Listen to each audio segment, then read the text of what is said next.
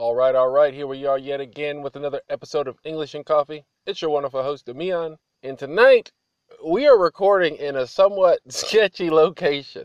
I say sketchy just because some of these people walking around are looking a little um, sketchy, for lack of a better word. But we're going to keep the ball bouncing. Picked up an iced coffee from McDonald's, decided to roll over here and park in front of a store called Ollie's.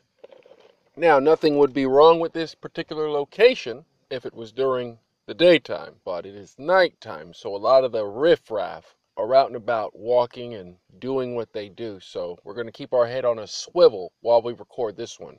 For tonight's episode, we're going to ask ourselves the question What is the price of a human? And you'll understand why I phrased the question exactly the way I did once you listen to the episode. Let's go ahead and take that customary intro sip.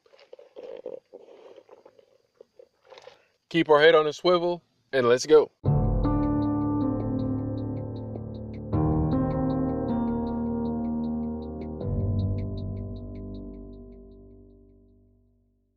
What is the price of a human life? Ask yourself that question. What is the price of a human? How would you begin to even come up with the price? We're not differentiating between you and Elon Musk. We're all the same when it comes to a human. What would be the price tag? A million dollars? Hundred thousand dollars? Twenty thousand dollars? Maybe five dollars? I guess it all actually depends on how much you value people. And as we all know, some people value humans more than others, but not always for the right reasons. Sometimes it's for monetary gain, which brings us back to the original question What's the price of a human? Now, catalyst behind this pondering comes from a few statistics floating around out there. And we know the powers that be like to use statistics to scare people. It's kind of what influences their media machine. So today we're definitely going to talk about the machine and explore this interesting idea that they have put out into society. Let's look at the life of a human and let's try to understand who benefits the most from having more humans on the planet. That's how we're going to phrase it. Who benefits the most from having more humans on the planet? When a human is born, it is a baby. And babies are assigned a tax ID the moment they are born. That means the moment that this infant is old enough to start generating an income, someone is going to benefit from this human's efforts. Now, it'll be a long time before this baby, this small human, will be able to benefit from any of the work that it will do in the course of its life. But prior to it earning its first dollars, many will benefit from simply the fact of it being alive. Now, how do I mean this? Well, when a human is born, nine times out of ten, on a good day, it will be born in a hospital. Who's there to greet the human? The doctors, the obstetrician, the nurses, the clinicians, the hospital. Does anybody know what it costs to give birth to a baby in the hospital? $5, $10, $5,000, $10,000. And don't let there be any complications. So, how many people get paid simply off the fact that a human is born? Just think about that. Now, the baby leaves the hospital, goes home. Baby has to eat, right? Its mother needs nutrients, so its mother must shop, eat healthy foods to nourish the baby.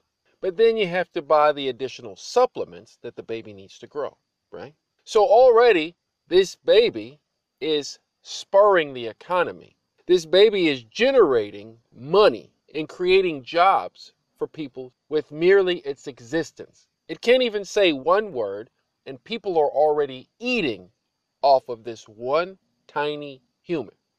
Let's take a sip, soak that up a bit.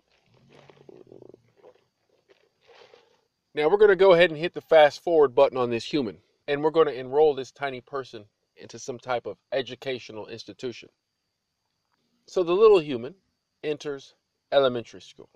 We're just bypassing kindergarten because the same thing happens. But this little person enters elementary school, and he's greeted by his first grade teacher, who is now working because she just completed college. Now she is making an effort to pay off the loan that she took out to get her degree in early childhood planning. So now she's working with this tiny human, along with 20 other tiny humans that have enrolled in the school. But they're not just going to meet with her, they're going to meet with the other first grade teachers that work for this educational institution. Now, the teachers can't govern themselves, or so they say, so you need a principal to direct the education. We also need someone to come and pick up the students and bring them to the educational institution. These people are called bus drivers, right? Now, a bus driver is another form of employment.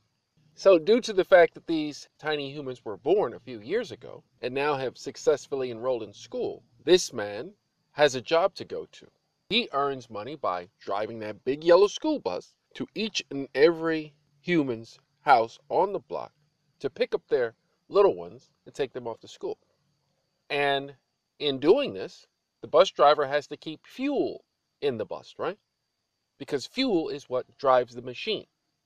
So, diesel, gasoline, petrol, whatever you want to call it, some type of fuel needs to go in this bus. So when this bus fills up at the gas station or the refueling depot, creates another job because somebody has to put the fuel in the bus. Are you starting to see where this is going? Before it just splinters out of proportion, are you starting to see how much money is being made from one tiny human that barely even knows what's going on? They haven't even completed first grade, and millions of jobs and services have already made millions of dollars because it's not just one human that we're talking about. We're talking about millions. Millions. So if one tiny human will generate income for 10, 20, 30, 40, 50 different professions, how much is one human worth? Look at it from that standpoint. Who benefits the most? Because on top of that, when that human generates an income source for the teacher, he or she has to pay taxes. And who benefits from the taxes? I'm sure we can all agree that there is an entity, a bigger player, that benefits when we generate an income. So, whose pockets would hurt the most if there was a decrease in the number of humans being created? Who would hurt the most? Us the individuals or the powers that be, the puppet masters. If you've ever used a microscope, you would know that the farther back you are from the picture, the more you can see. We're in the petri dish, my friend. We are smack dab in the middle of the petri dish, and someone is looking through a microscope zooming in on you and me. And we have price tags hanging off of our ears. Now I know some of you are like, "Whoa, whoa, whoa, whoa, whoa. This is too this is too deep. This is too wild." Is it? Is it? If you've ever been on an airplane, then you'll know what I'm talking about. You go to the airport, it's this big building, a lot of commotion, a lot of noise, people running around, running from this terminal to that terminal, people picking up family, friends, crying goodbye, right? These huge planes, and about 300 people get on one freaking airplane, right? One airplane, go way up in the air, and what happens? That airport gets smaller and smaller and smaller and smaller.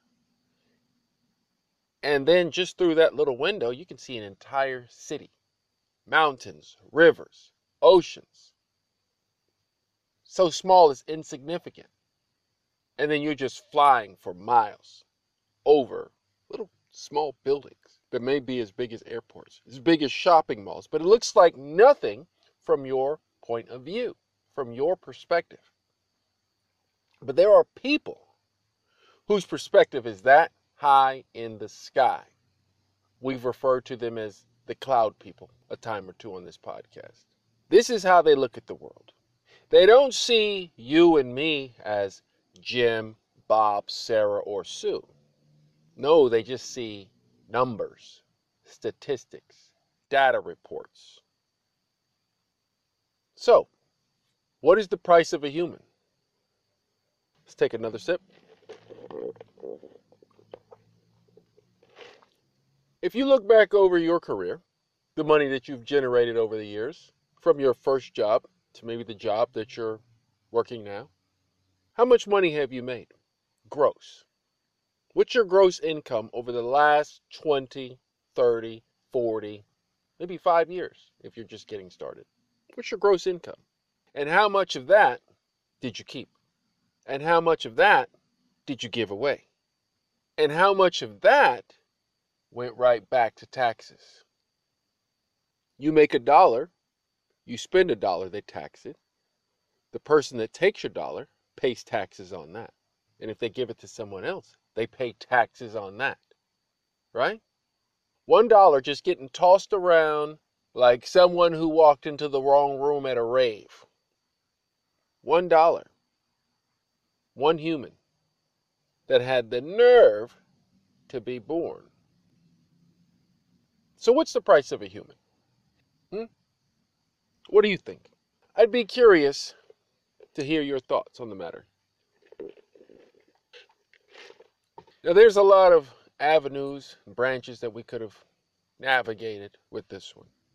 But I think I've opened the door just wide enough to give you food for thought.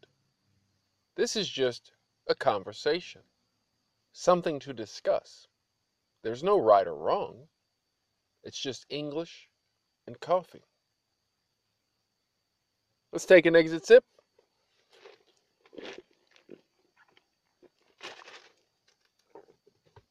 And I will see you in the next one.